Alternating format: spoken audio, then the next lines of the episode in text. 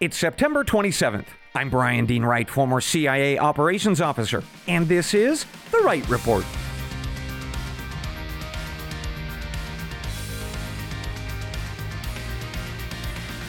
Hey, good day to you, ladies and gentlemen. Welcome to The Wright Report, your daily news podcast.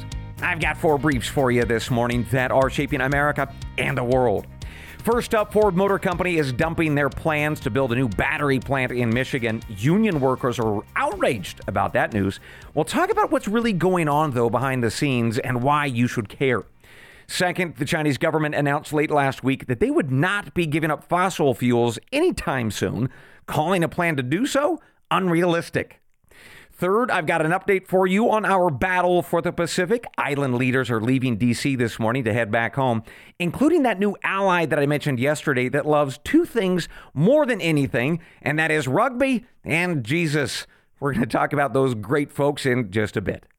Fourth, diesel prices around the world are heading higher. Home heating oil prices going up too. We're going to talk about why, with part of the blame, well, it's being laid at the feet of the Russians this morning. Later, we close out the podcast with a personal reflection today. It's about Hunter Biden suing people for sharing his laptop. We'll talk about the implications of that, especially for those 51 U.S. intelligence officers who lied and said a couple years ago it was Russian disinformation. But first, let's get to our top story of the morning. Ford Motor Company is dumping its plans to build a battery plant in Michigan. They announced yesterday that they were holding off on constructing that facility until, quote, we are confident about our ability to competitively operate that plant, end quote. Well, as observers are saying, that is a little bit of a squishy response, but clearly there are concerns about profitability. In other words, whether or not they can, you know, make those cheap batteries for their electric vehicles. Although folks are also saying that this could be because Ford is increasingly concerned about the political challenges that face that plant, and that is because that battery facility was slated to be built and operated with a Chinese partner called CATL. And that communist connection made a whole bunch of folks pretty darn angry, especially on Capitol Hill. In fact, Republicans announced an investigation into that partnership back in July and again in early September. Well, whether it be because of economics or politics, the point is that the plant is not going to be moving forward. Predictably, there were some folks that were very happy about that, including those Republicans. But there's a group that is very angry about this news, about this cancellation of the Chinese plant, and that is union workers. The United Auto Workers, or the UAW, blasted Ford Motor Company yesterday for this decision, suggesting that Ford was doing this as a form of punishment all for the union's recent strike.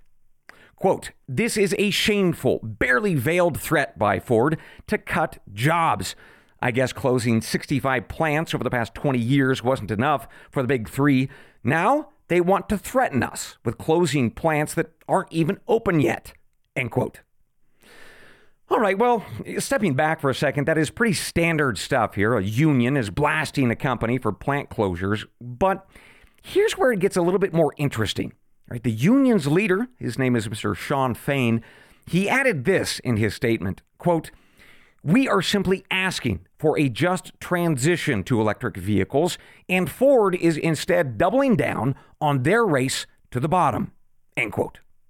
In other words, folks, he's acknowledging that this strike and Ford's closing down this battery plant are all about the dirty green revolution. And that, in fact, that is what I shared with listeners back on September 18th. But to refresh our memories, UAW is striking because electric vehicles fundamentally require fewer workers to assemble them. So unions are striking now, grabbing for as much as they can, as fast as they can, including pretty big salary increases and big pensions, all before the dirty green electric vehicles, well, run over them and their economic lives. Well, in Ford's defense, company executives are apparently saying behind the scenes to Mr. Fain and the UAW look, we can't operate these battery plants with very expensive union personnel. And that is because there are cheap Chinese electric vehicles that are flooding the market, and we can't compete. So we have to scrap this pretty darn expensive union endorsed battery plant in Michigan and instead, we're going to have to focus on the ones that we are building in Tennessee and Kentucky. right? Those battery plants are non union. In fact, ladies and gentlemen, I briefed you on that build out over the summer.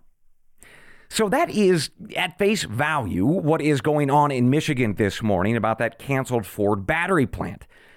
It's really about the broader fight over the dirty green revolution.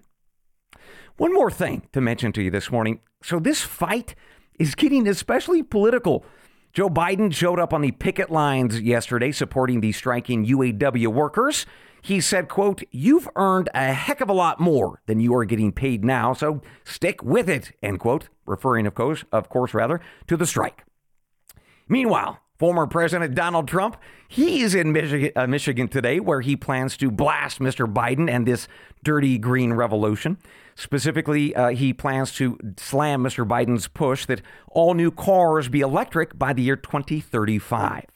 For what it's worth, you should expect that the union's leadership is not going to welcome Mr. Trump today.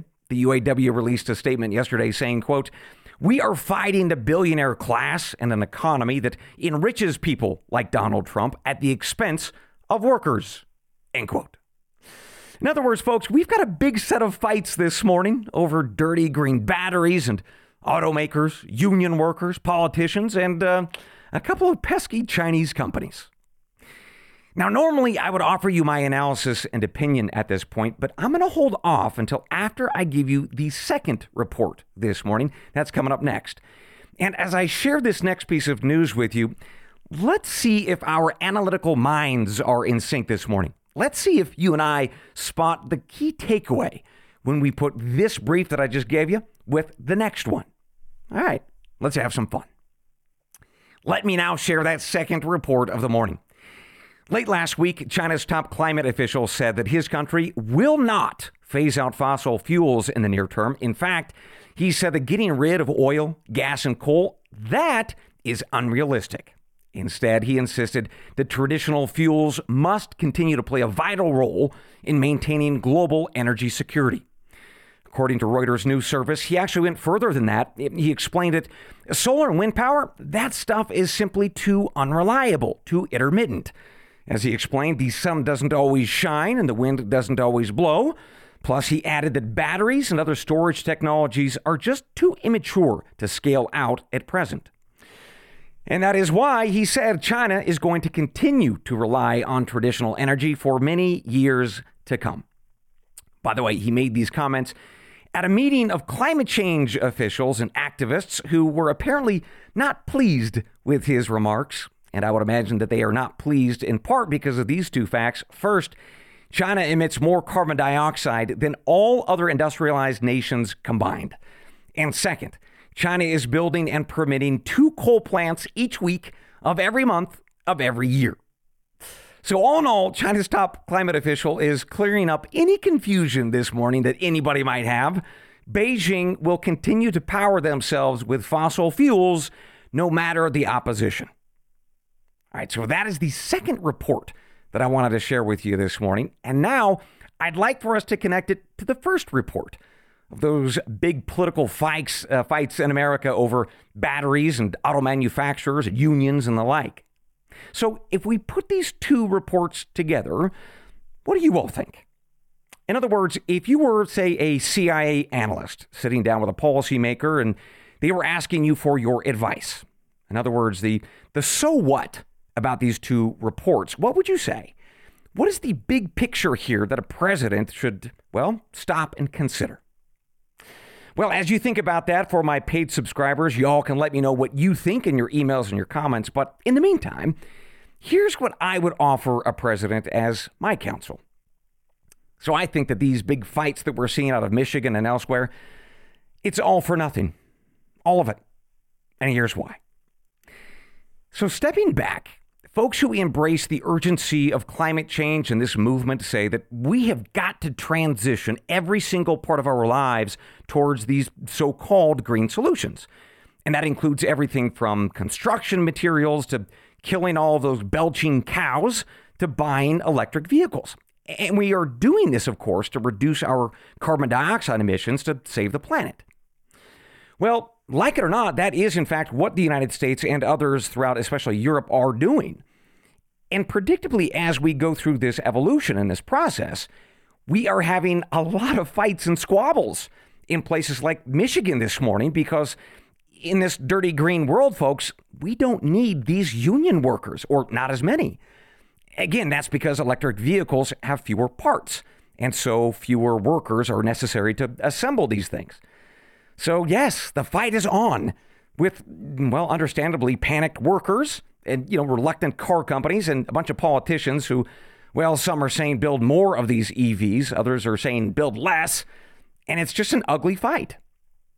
And yet, as we allegedly fight to save the planet, along with sacrificing jobs and upending livelihoods, well, then along comes China, like a, well, a drunk guy in a bar with a pool stick, knocking over all the climate change plans and goals. And that is because they are going to burn all the fossil fuels that they want. And they just said that again last week. And here's the kicker, folks they are going to do this, burn all those fossil fuels and use them at a rate that is far greater than whatever the cuts and sacrifices that we are making here. So, all of the fighting and the economic upheaval that, in fact, we are seeing this morning in Michigan and beyond, it's for absolutely nothing in terms of a, a material change to the global emissions of carbon dioxide. And ultimately, China gets stronger and we get weaker because all we do is fight and bicker. So, there is my analysis and my opinion. And I'm just wondering uh, did yours involve China as a, a, uh, drunk guy in a bar with a pool stick? Well, not just me. Okay. With that, let's take our first break of the morning. For subscribers listening at wrightreport.substack.com, thank you. Meanwhile, for my other loyal listeners, an equal thanks and enjoy the following messages, remembering that if you don't hear my voice telling you about a product or a service, then I do not endorse it. We'll be right back. Folks, if there were ever a product that you should consider, man, this is it. Jase Medical. They provide an emergency supply of prescriptions and antibiotics. And here's why you should consider them. As listeners know, I have spoken about how China and India control most of our prescription drugs, including antibiotics. Well, what happens if a war should break out over, say, Taiwan or maybe a pandemic again. Well, we all know what happens. Our supplies of critical products get interrupted, and that is not acceptable if your life depends on it. So that is why I am proud to tell you about jasemedical.com. And here's how it works. You fill out a simple form at jasemedical.com. Then you speak with a board certified physician. And within days, your order arrives at your home for emergency use. And I'll tell you, it, this is not for casual use, folks. Talk to your normal doctors for sniffles and such. This is for emergency use, with potency lasting for years should the worst ever come. So, friends, go to jasemedical.com, enter promo code WRIGHT, that is W R I G H T, and you will get a discounted order. Again, that is promo code WRIGHT at jasemedical.com. Folks, you know that here on the Wright Report, we talk about the mix of economic signals in America that suggest that things aren't great. Inflation remains high, interest rates too, and debt levels for both the government and consumers alike, whew, at record highs. So if you add all that up, that is financial risk, ladies and gentlemen, for people like you and me. So if you have been considering ways to diversify your investments and lower those risks, you ought to consider gold and silver and consider American Hartford Gold. They can show you how to protect your savings and retirement accounts. All it takes to get started, folks, is a short phone call. They will show you how to protect your portfolio with physical gold and silver. American Hartford Gold has a five star rating from thousands of reviews and an A plus ranking from the Better Business Bureau. And if you give them a call today, folks, they will give you up to $5,000 of free silver purchase dependent. So call them at this number, 866 353 2694. Or easier yet, you can text WRIGHT, that's my last name, W R I G H T, to this number, 65532. Again, text WRIGHT to 65532 or call toll free at 866 353 2694. Welcome back to the Wright Report. Let's continue with our briefs this morning with a pivot towards international news. We start with an update to our series, folks The Battle for the Pacific. That, of course, is our coverage on the fight between China and the United States for influence and supremacy amongst all those little island nations in the Pacific Ocean. So, as ever, grab your maps, ladies and gentlemen, because we have some updates to talk about. And for a couple of these island countries, you might want to grab a magnifying glass too, because they are hard to find. So we start in Washington, D.C. this morning, where leaders of the Pacific Island Forum are heading home after a couple of days in D.C. They were there to wheel and deal, get some money and FaceTime with American officials in this battle for the Pacific. So the islanders, of course, were met by officials at the U.S. State Department, members of Congress, and as you would expect, Mr. Joe Biden. Unfortunately, though, Things did not go especially well at the White House. Mr. Biden said that he was offering these folks $40 billion in aid, and that's great, but it wasn't true. The White House said that actually he meant $40 million, not billion. Uh, but then there was another clarification that actually, no, we mean of 200 million. Well, I'm not sure what the ultimate amount is going to be, but nevertheless, the nations that were there seemed quite pleased with whatever it is that they got. Two nations in particular were quite happy the Cook Islands and Niue. Now, the Cook Islands you have probably heard about before. They were named after the famous British explorer James Cook, who was there back in the 1700s. But my goodness, little Niue, you might not know about that place. And I tell you, if you can get your maps out again on your computers or phones or in your minds, first start with uh, American Samoa. Then, if you go due south, there is a tiny little single island, and it's called Niue. Population 2,000, maybe 1,300, depending on the year and the census. But I'll tell you, this little country has a big fight in them, and that is because they love two things. First, rugby. Like, uh, well, most Pacific Islanders, they love their rugby, folks. And I should say they love their American football, too. And here's a fun fact about that Polynesians are 28 times more likely than any other ethnic group to make it to the NFL. Well, why is that? Well, a documentary from PBS a couple years ago said that maybe it was genetics, maybe it was their warrior culture, or maybe it was their faith, a calling from God. And that is certainly true in Niue. They love Jesus. The island country largely shuts down on Sunday because they view that as the day of worship and rest. So the government advises that if you're going to come and do a little bit of visiting, tourism, you must bring or should bring your Sunday best and be respectful of the observances. So there you have it. But back to the main point the Cook Islands and Niue, they are now both officially on America's side this morning in our battle for the Pacific. The Biden White House announced that the U.S. would acknowledge each of those sets of islands as sovereign independent nations and establish diplomatic relations accordingly. Now, unfortunately, I've got some bad news to talk about in our battle for the Pacific. As I briefed you on back on May 23rd, about half of the 15 or so island nations in that region are on China's side. And we need to talk about three of them, which unfortunately are drifting further into Beijing's orbit this morning. The first is the Solomon Islands. That country's prime minister, a fellow named Mr. Sogavare, said that unfortunately he, he could not make it to the uh, meetings in D.C. this week with Mr. Biden and so forth. But that was a fib because he was in New York City just late last week and flew home over the weekend. Now, to be fair, he is dealing, uh, well, with a bit of a crisis. It's a gun crisis. To understand this news, Mr. Sogavare received a shipment of guns and ammo from China back in March of uh, last year, and he said at the time that they were just pretend replicas so that his police could use them to practice. Well, as it turns out, they were real, and members of parliament in the, the Solomons are not very happy with Mr. Sogavare about that because the fear is that he's going to use these weapons to stay in power.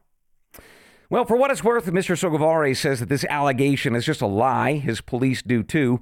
Although I should note, it, it is uh, it's very strange. The crates from China, they were unmarked, they were very carefully packaged, and they were unloaded in the middle of the night. Also, the guns had unique serial numbers on each of them. So, there's that. Latest out of the Solomons, which appears to be arming up this morning with weapons likely from Beijing. Before we move on, two other quick updates on islands that are unfortunately quite friendly to China. So if you look south of the Hawaiian Islands, right, right along the equator, you are going to see the island country of Kiribati. For my history buffs, you all might know this area as the Gilberts or the Gilbert Islands. Well, they are firmly under China's control this morning and, in fact, are blocking the U.S. government from building an embassy there. The Wall Street Journal is reporting that the Chinese have started what they call an anti American whisper campaign amongst the locals, spreading all sorts of rumors and gossip and that apparently is slowing the progress for a new U.S. embassy. Finally, we need to talk about the country of Vanuatu. Love that name. It's a country, by the way, that is just west of Fiji, if you're looking on your maps. So, a few weeks ago, I briefed you on how the pro American prime minister at the time was thrown out of office in Vanuatu. He lost his job because of a pro China group in parliament that they wanted to remove him and install somebody else. Well, in the past couple weeks, they did that. The pro China group put their guy into power. And it is that guy that skipped the meetings in D.C., as we might expect. Although, to be fair, he is now facing the prospect of being removed, and that is because the pro American group in Parliament is trying to toss him out now. oh, the bottom line is that there is a nasty fight in Vanuatu this morning, and for what it's worth, I suspect that behind the scenes, there are some spies from probably Australia, New Zealand, and America who are having a lot of clandestine fun in Vanuatu trying to sort this out. So there you have it, ladies and gentlemen, the latest on the battle for the Pacific. As ever, more to come. Finally, this morning, an international update on why fuel prices here at home are so daggone high, especially for diesel and increasingly for home heating oil, too. So let's talk about the three reasons that this is happening, starting first with some background.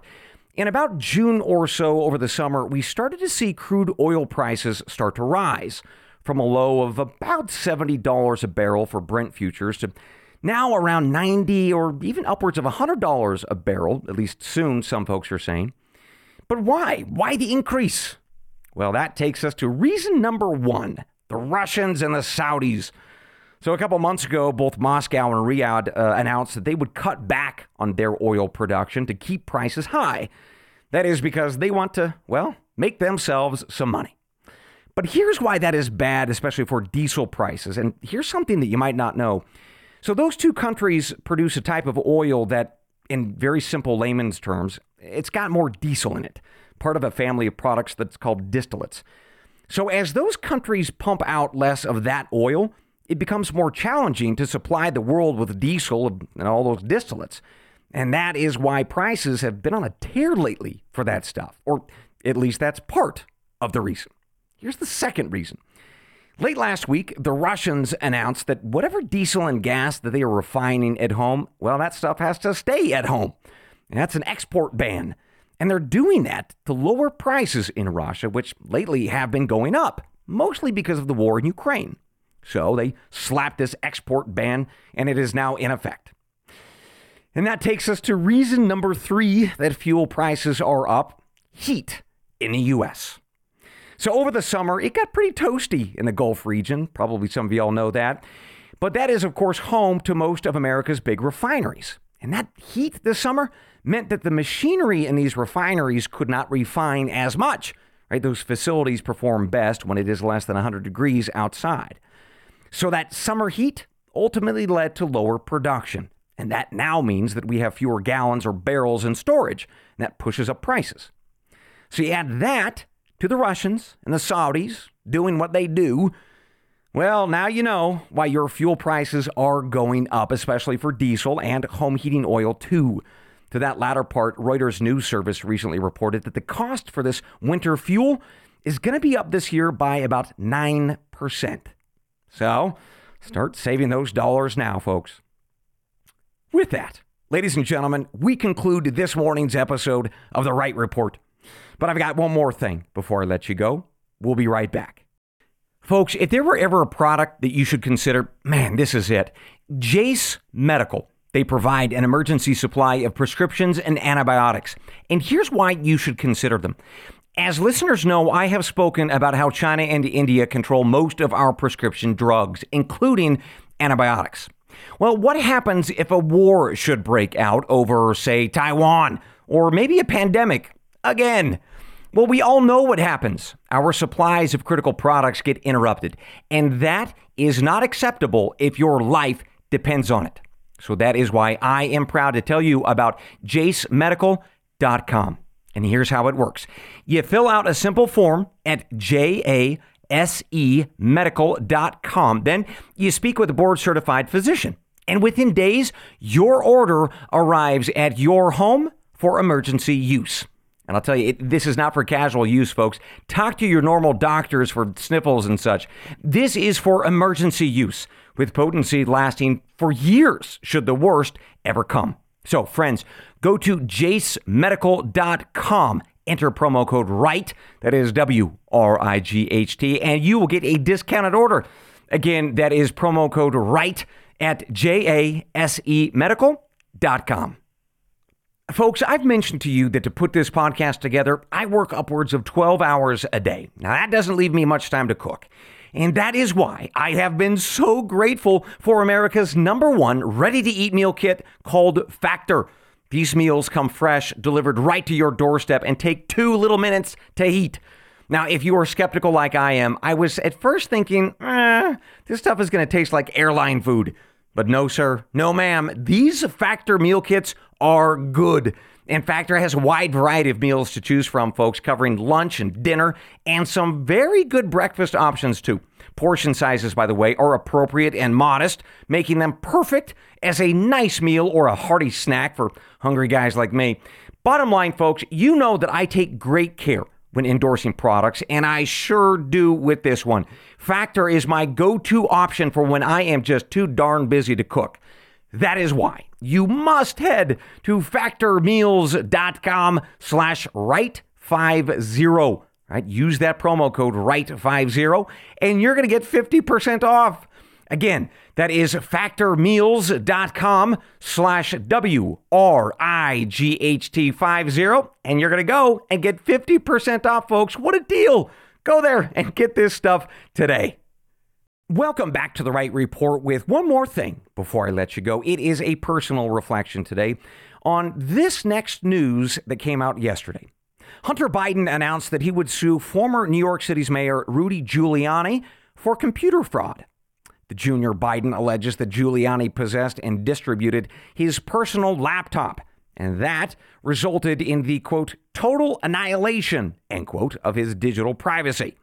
Mr. Biden's lawyers added that Mr. Giuliani has been, quote, looking for, hacking into, tampering with, manipulating, copying, disseminating, and generally obsessing over data that he was given that was taken or stolen from Hunter's devices, end quote. In other words, folks, the Hunter Biden laptop is real, and he is admitting to that quite firmly and resolutely.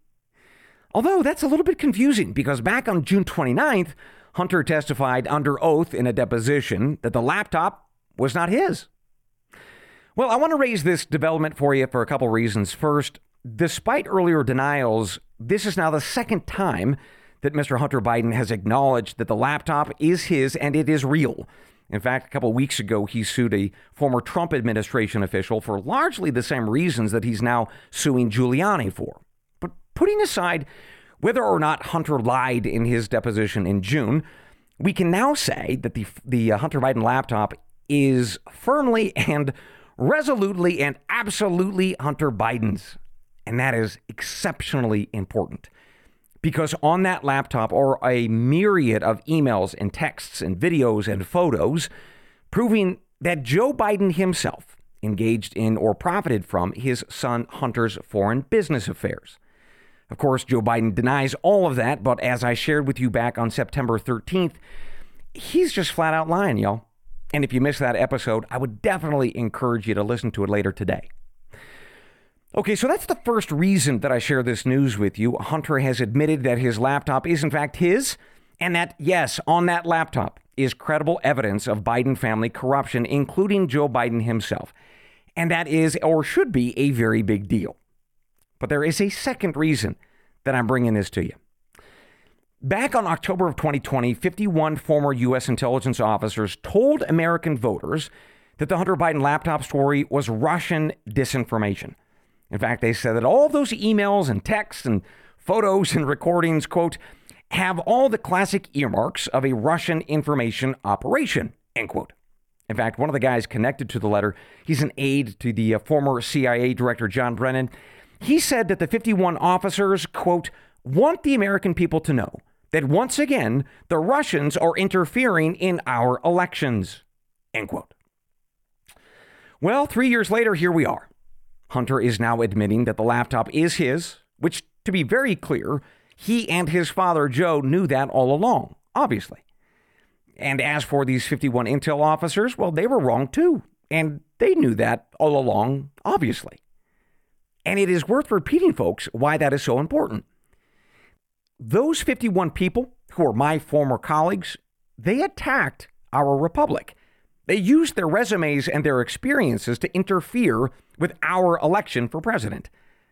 And while that is certainly bad enough, what is worse is that they ignored the evidence on the laptop that Joe Biden and his family engaged in corrupt acts.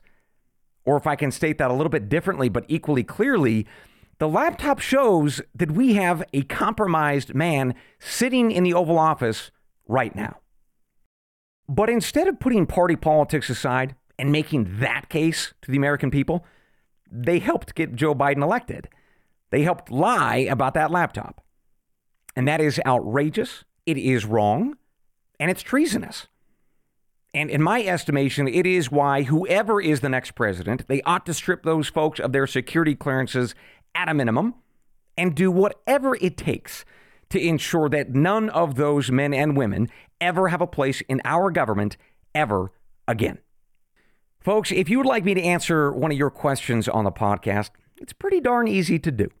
Either donate via my Stripe account, which you will find a link for in the show notes. Just make sure you leave your email and I'll be in touch. Otherwise, go to wrightreport.substack.com, sign up, and at the bottom of each day's Substack post, you can leave me a comment or ask me a question.